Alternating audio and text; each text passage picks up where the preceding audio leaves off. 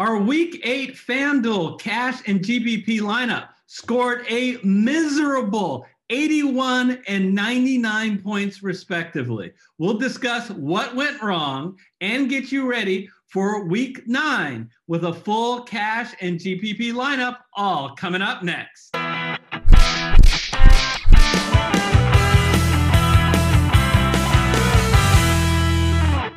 Hello, everyone. I'm Eric Lee with the Fantasy Football Consultants. Folks, normally after I record, I am spending a lot of time on Saturday assessing value, looking to see uh, from a talent perspective who might be good uh, to switch out and in into our lineup. What I am not used to doing, nor do I ever want to do again, is analyze detailed wind and weather conditions across the NFL. Look, we say in our NFL DFS Masterclass that weather is completely overrated.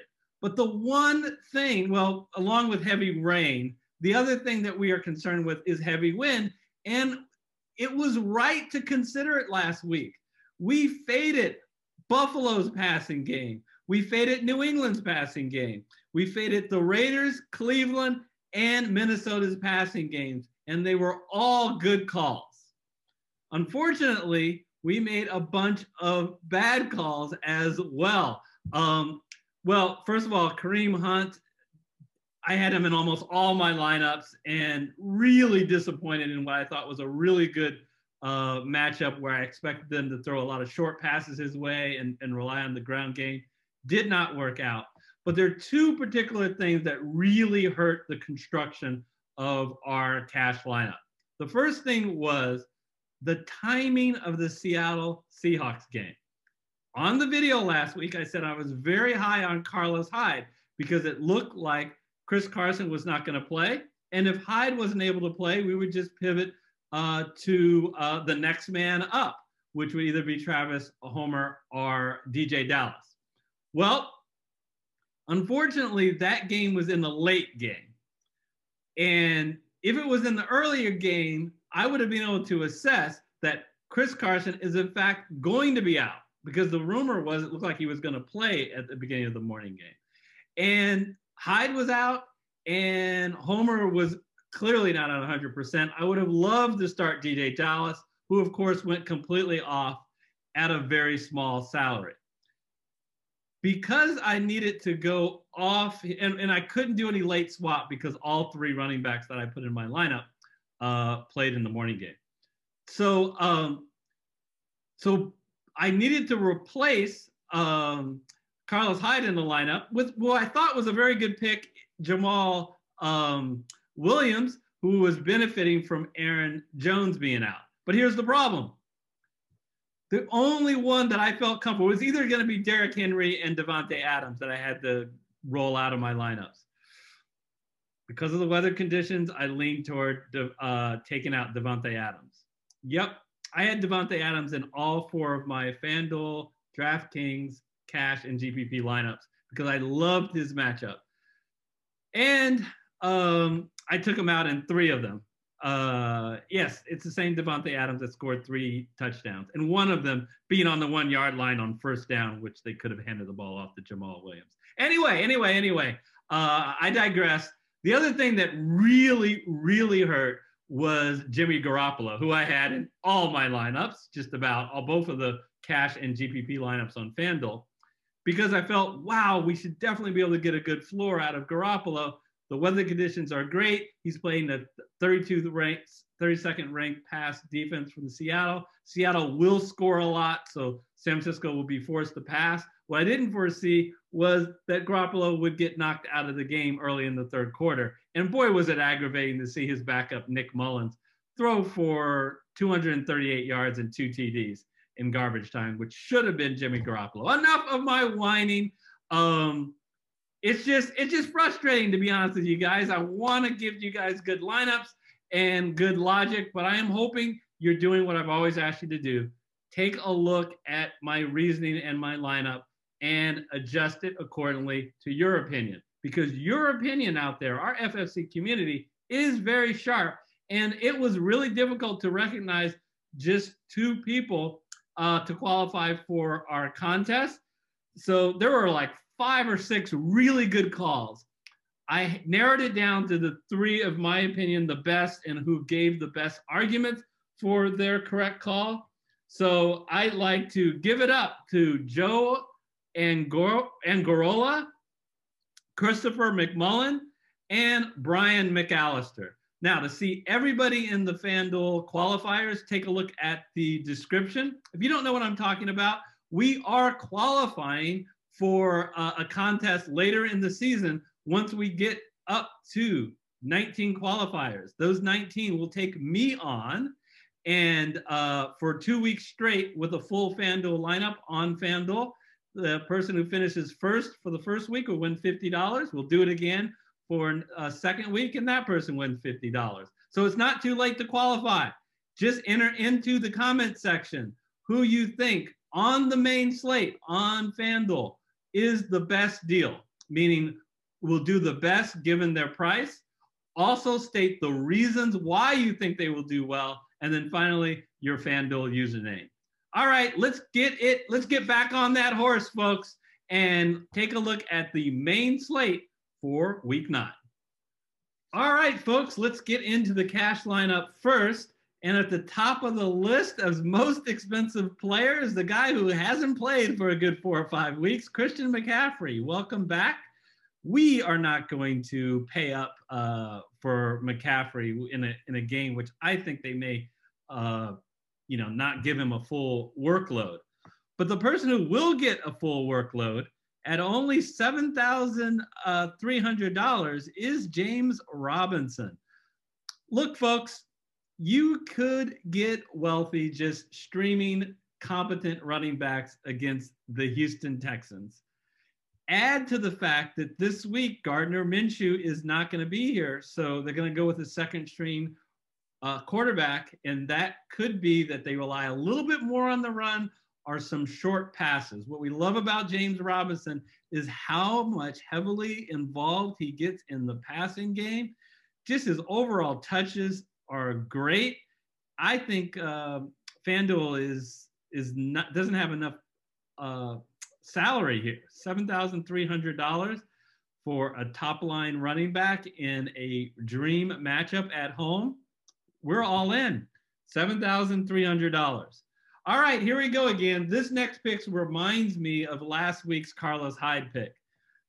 Due to injury, that happened after the salary came out, there is a guy who is woefully underpriced. Look how far I have to scroll. At only $4,700. Still scrolling, folks. uh, before we can get to Matt Breida. So, Myles Gaskin is absolutely unequivocally out. The other thing that we're absolutely sure of is his replacement starting will be Matt Breida as long as Breida is healthy.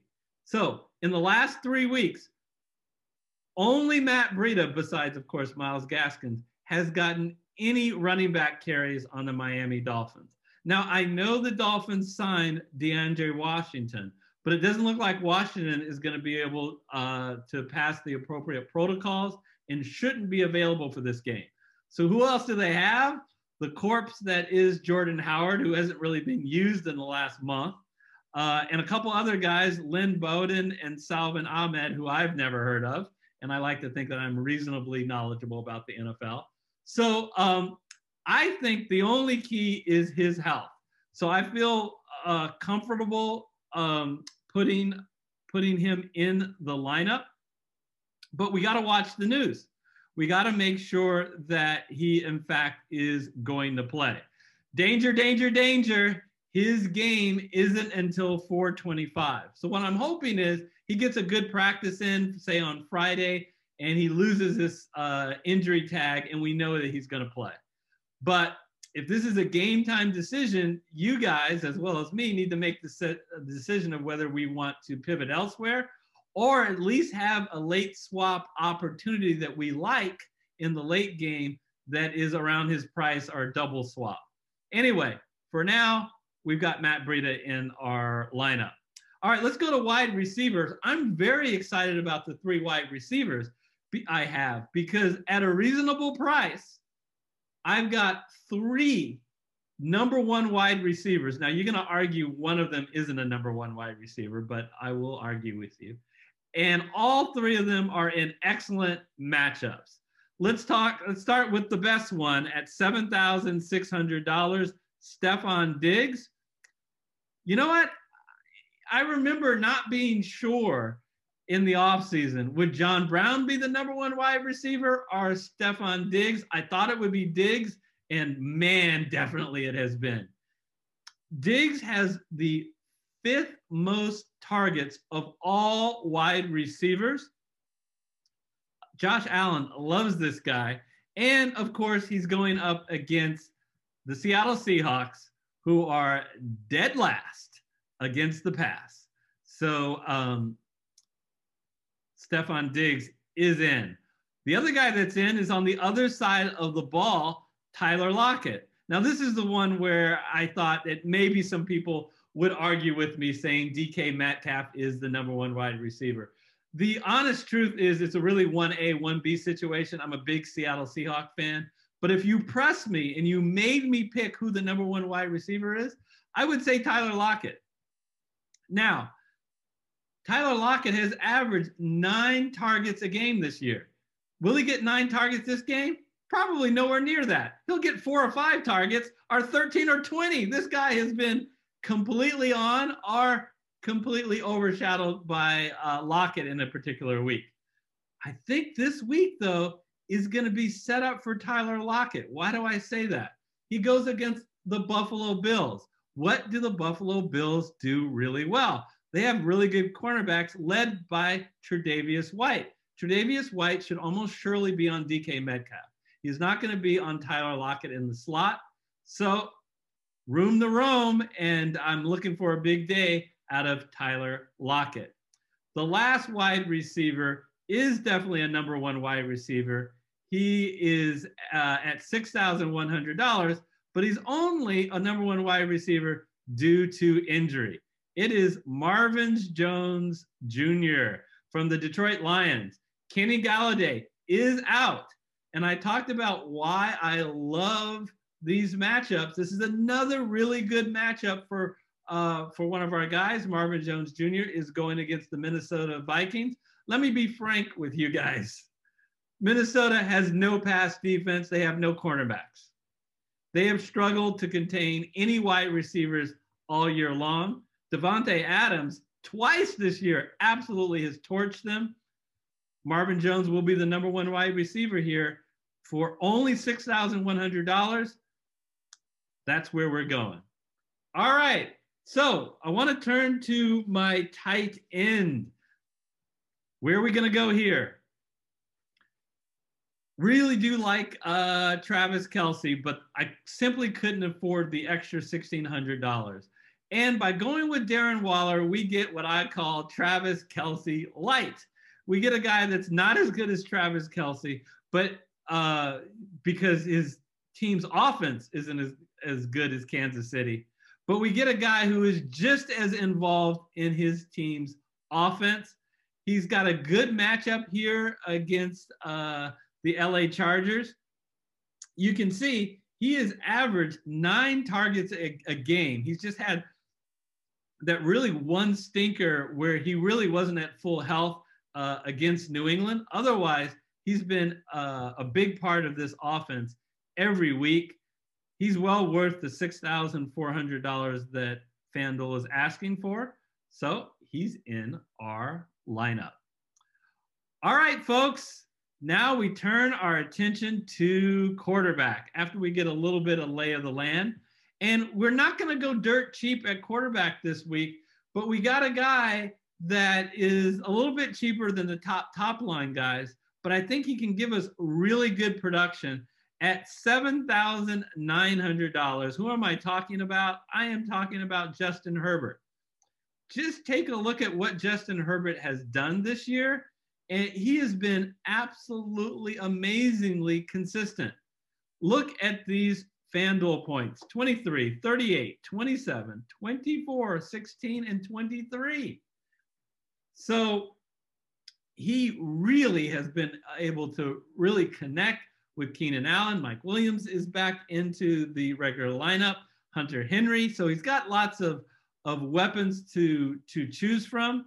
And I love his matchup this week playing at home. There's no place like home. Thank you, Dorothy. It took you a little while. um, playing at home against the Las Vegas Raiders, who you can pick on in the air. He has an implied total of 27. So that's enough for me. Justin Herbert is my starting quarterback. All right. Now, with $12,600, I've been able to be disciplined to get the guy I really wanted in my flex. So it's going to cost us Show me the money. Running back Dalvin Cook uh, at $9,300. Look, we've all known how good Dalvin Cook uh, is, but when you can get Dalvin Cook, when you can check truly all the boxes, it's really hard not to, to, to start him. Dalvin Cook this week, what do we want from a running back? We want from a running back that's home. We want from a running back that uh, is favored. And we would like to have a running back who's getting a lot of touches. Dalvin Cook has averaged 23 touches this, this week. Of course, he's the goal line back. And of course, um, he gets heavily involved in the passing game. And the one final cherry on top uh, he plays a Detroit Lion defense that has been very poor, consistently poor, uh, not just this year, but last year as well, against the run. So, Dalvin Cook, last position is at defense, and we have $3,300. Doesn't leave a lot of opportunity for a lot of different defenses, but I'm a big, of the options, I'm pretty happy to get an Atlanta Falcon team that is at home that faces a Denver Bronco team, which who at times has struggled um, to put points on the board. All right, so that is my cash uh, defense. Herbert, Robinson, Breida, Diggs, Lockett, Jones Jr., Waller, Dalvin Cook, and the Detroit Lions. Remember, we're going to monitor the Matt Breida situation and as always, don't just put this lineup in and go, that's all we're going to do. We shouldn't have as many changes as we did last week because of the weather, but we will potentially update this lineup to the extent that we see value or we need to, to, to switch off Breida. All righty, let's go to GPP. All right, everybody, this is my GPP lineup. So I always start GPP with a stack, and to me, it was obvious the game that I wanted to stack. I, I'm guessing this is going to be very popular. It's uh, the Seattle and Buffalo game in a very high point total of 55, by far the highest on the main slate. And we will attack this game by attacking the 32nd ranked pass defense. I'm talking about the Seahawks. So we'll go Josh Allen to Stefon Diggs. Both of these guys have a very high ceiling. Josh Allen, because his ability to run the ball as well as pass the ball, and Stefon Diggs, because as I mentioned before, um, the fifth highest targeted wide receiver. We're going to take it back with Tyler Lockett. Like we said, we like that he's coming out of the slot. And clearly, Lockett has proven he has a tremendously high ceiling. So let's hope he hits it this time. The other wide receiver is Robbie Anderson. So Robbie Anderson is someone who still, uh, even though DJ Moore has come on, still leads his team in wide receiver targets. And he's a guy who I think is in a really good game script playing at Kansas City. I have no doubt that Kansas City is going to put lots of points on the board, which is going to force Carolina to be in passing mode. All right, let's talk a little bit about our small stack. Remember, a small stack is what we call is when we try to match a running back to with his defense. The, we have to be telling a story here, and the game script has to support the story. What's the story? The story is that we think Houston is going to dominate their opponent. Well, thankfully, the lines makers agree. Houston is a six point favorite uh, against Jacksonville, who won't have their starting QB. So we think if Houston can jump on top of them, uh, their defense should be able to pin their ears back and go up against a backup QB who's going to be forced to throw the ball. And on the other end, uh, Houston should be relying more on the running game as they protect their big lead. So that's what we're doing there. Let's talk about the other two running backs. Two running backs, I think, that also have a very high ceiling, partially based on game script in the situation of James Conner. Look, the highest favorite on the board is the undefeated Steelers playing the Dallas Cowboys who want a third string QB.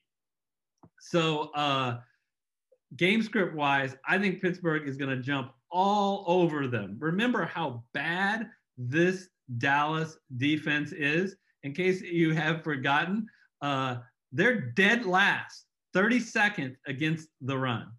Uh, so this is something that you would expect James Conner just to completely expose. The other running back that we have is Chase Edmonds. Chase Edmonds is at at home. Remember, Kenyon Drake is out, and they just had their bye, so they're coming out of a bye fresh, knowing that Chase Edmonds is going to be their starting running back. I love all the boxes that Chase Edmonds uh, checks here. He's a home favorite against a Miami team that's having to cross the country. Um, they uh, he has a very good uh, implied total of 26. I expect to see lots of touches from him. Gets heavily involved in the passing game, that's for sure, and will be the featured back. The only thing I have to hesitate is arguing that Chase Edmonds is the goal line back. Not not because another running back is going to take the ball in, just because of this darn quarterback, um, uh, Kyler Murray is very likely to carry the ball in himself. He has averaged one touch rushing touchdown per game this year. So I would say he's a semi goal line back. Anyways, that uh, who else did I miss? Um, uh, just Irv Smith. It's easy to miss. He's a punt play, but um, I think uh, I love his uh, implied total. Um, Minnesota is expected uh, to score a lot of points, implied total of 28. And, you know, he does have games when the right matchups. Two of the last three weeks, he's gotten good volume five targets, four catches uh, for at least 55 yards. Let's hope in this very positive, uh, favorable matchup for him uh, against Detroit's rather weak defense that he can come through for us. So, so that's our GPP lineup. I want to share a quick story with you guys. Uh, I had a very close friend ask me, uh, "Hey, can you do something uh, Tuesday?" And I said, "Sorry, I'm I'm always busy all day Tuesday and all day Wednesday because of FFC, because I do the the final prep for the show, filming of the show, editing the show, optimizing the videos, and all that. It takes two full days." And my friend asked, why do you spend all that time doing that? I mean, you're retired now. Why would you do that and commit to doing that every week uh, for like 17 straight weeks during the football season? Uh, I I just kind of smiled. and, said, "Because I'm living the dream." I mean, you guys have seen that old video. I'll put it on the screen if you hadn't of me and my co-founder uh, of FFC. Um, Gary Kurtzman, where we had our own show on our college campus where we talked about the NFL. It was a very small time thing.